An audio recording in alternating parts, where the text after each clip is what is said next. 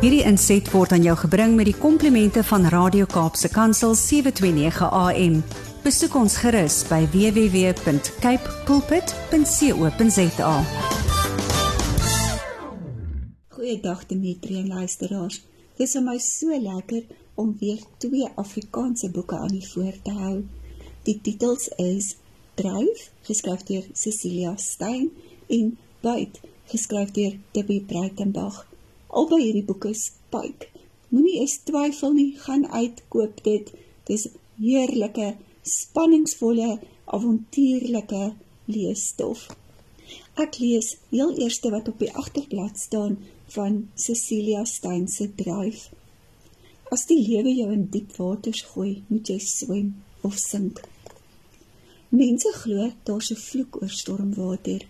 Die see daar roep elke jaar sy slagoffers. Twee tieners se paai kruis op die unieke kusdorp. Caleb wat sy matriekvakansie opoffer om die geheim rondom sy pa se verdwyning te ontrafel en Freya wat aan 'n kroniese siekte ly en daarvan hou om hoe dan dit te kyk. Saam begin hulle die gevaarlike soektog na antwoorde terwyl hulle Caleb se pa se kriptiese leidrade betyds probeer ontrafel. Maar wat as Freya 'n raaisel van haar eie het om op te los? Wat as die waarheid 'n tsunami is wat wag om almal in stormwater te verswelg? Cecilia dra dryf aan haar twee seuns, Marius en François op en ook aan haar ouma Silie by wie sy vermoedelik haar liefde vir die see gekry het. En dan op bladsy 200 en 201 kom ek lees 'n bietjie daar. Caleb. Oorhaastig strompel Caleb by die donker huis in. Die krag is steeds af en sy foon se battery is ook nou pap. Al wat hy wil doen is die leidraad ontsyfer en nou kan hy nie. Hy sal beslis nie nou 'n oog kan toemaak as alles wat hy dalk wil weet so naby is nie. In die loop stamp hy sy been teen die hoek van die koffietafel en, en dit skuif oor die vloer. Kerslig gloed uit die badkamer en beweeg gang se kant toe. Ebert. Sy hare is deurmekaar en staan regop. "Hey," prewel hy. "Waar kom jy nou vandaan? Ek het jou gesoek. Wou weet waar is kaarse en vuurhoutjies?" Hy kyk deur skreefies oor na Caleb. "Jy bloei." Caleb vat aan die pleister. Die snyplek het seker weer begin bloei. Jy sal my nie glo as ek jou vertel nie, sê Caleb. Draai my. Ebert gaap en loop kom bys toe. Hy kom terug met 'n glas melk en prop 'n koue vetkoek in sy mond. Ek was saam met Freya. Ebert glimlag met vol kieste. Nee man, nie so nie, keer Caleb. Die oomblik toe hy dit sê, voel hy skuldig. Hy het dan nou net aan haar hand gevat. Sy het hom ook nie gekeer nie. Dan onthou hy die soen. Eers wou hy net maak of haar soen. En toe haar mond so naby is, toe besluit hy, hoekom nie? Hy vry vir sy borskas. Freya het gesê hy het goed op sy voete gedink, maar is dit hoe sy werklik voel? Ek kon nie slaap nie. Toe gaan sit ek by die see, sy het ook daar aangekom. Die tyd van die nag, soos iets uit 'n romance, asof dit destined is, lag Ebert. Caleb klik sy tong. Wil jy hoor of nie? Ja, okay, sorry.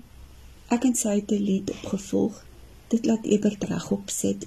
En vra hy: Ek het uiteindelik 'n konkrete bewys dat my pa vir iemand 'n leidraad gelos het. Die vraag is net vir wie en waaroor gaan dit? Toe Caleb sien hy het Ebert se volle aandag, vertel hy hom wat Anna oor die withuis gesê het en van die inbreker. Hy haal die opgevoude berig uit sy broeksak en wys dit vir Ebert. Agterop is 'n webadres. My pa moes dit geskryf en in die raam weggesteek het. As die krag tog net wil aangaan, sê Caleb Vies. Die inbreker moes weet die skildery se leidraad of bewyse. Tot sover. Dit is dan dryf geskryf deur Cecilia Stein. Die volgende titel is Buit deur Debbie Breitenberg.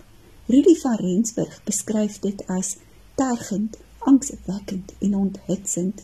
En dit is dit beslis. Jy kan hierdie boek neersit nie. Ek lees wat op die agterblad staan. Marcus Garlak en Domingos Magatsi vlug oor die grens van Suid-Afrika na die noorde van Mosambiek omdat hulle vrees dat hulle van die moord op drie mense aangekla sal word.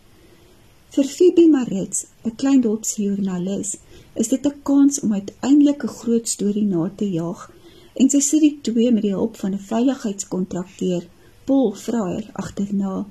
Sy hoop om 'n eksklusiewe onderhoud los te slaan en die waarheid te ontbloot. Maar Cabo Delgado, waar die twee wegkruip, word deur verwoestende terreur getuister en niemand is daar veilig nie. Gou bevind Phoebe haar in die middel van 'n plofbare botsing tussen gevreesde insurgente, kastige filantrope, private militêre kontrakteurs, agente van internasionale olie- en gasmaatskappye en erger nog, 'n bloeddorstige reeks moordenaar. Karen Breinhardt beskryf dit as knetterende aksie, spanning en opwinding. Debbie Breitenberg verskuif alle grense vir Afrika lektuur. 'n Kragtoer voorwaar groot en kragdadige prys. Dan lees ek ook 'n stukkie uit hierdie boek. Ek lees op bladsy 13. Hoofstuk 2. Markus stuur deur die nevels na die olifant in die klein oopte. Grys toe nie, grys toe nie, ligter wordende hemel. Dit is 'n ou bil met lang dik tande. Elimnandi, die flamboyante een, die laaste van die groot slagtand olifante van die deel van die Kreerwiltuin. Die olifant is geoormerk vir stroping. So sê die beriggewer uit die binnekringe van die bestuur van die nasionale Kreerwiltuin. Vandag of môre. Marcus is naby genoeg aan die dier om hom te ruik. Kruierig en aards met die onderliggende stank van muskus.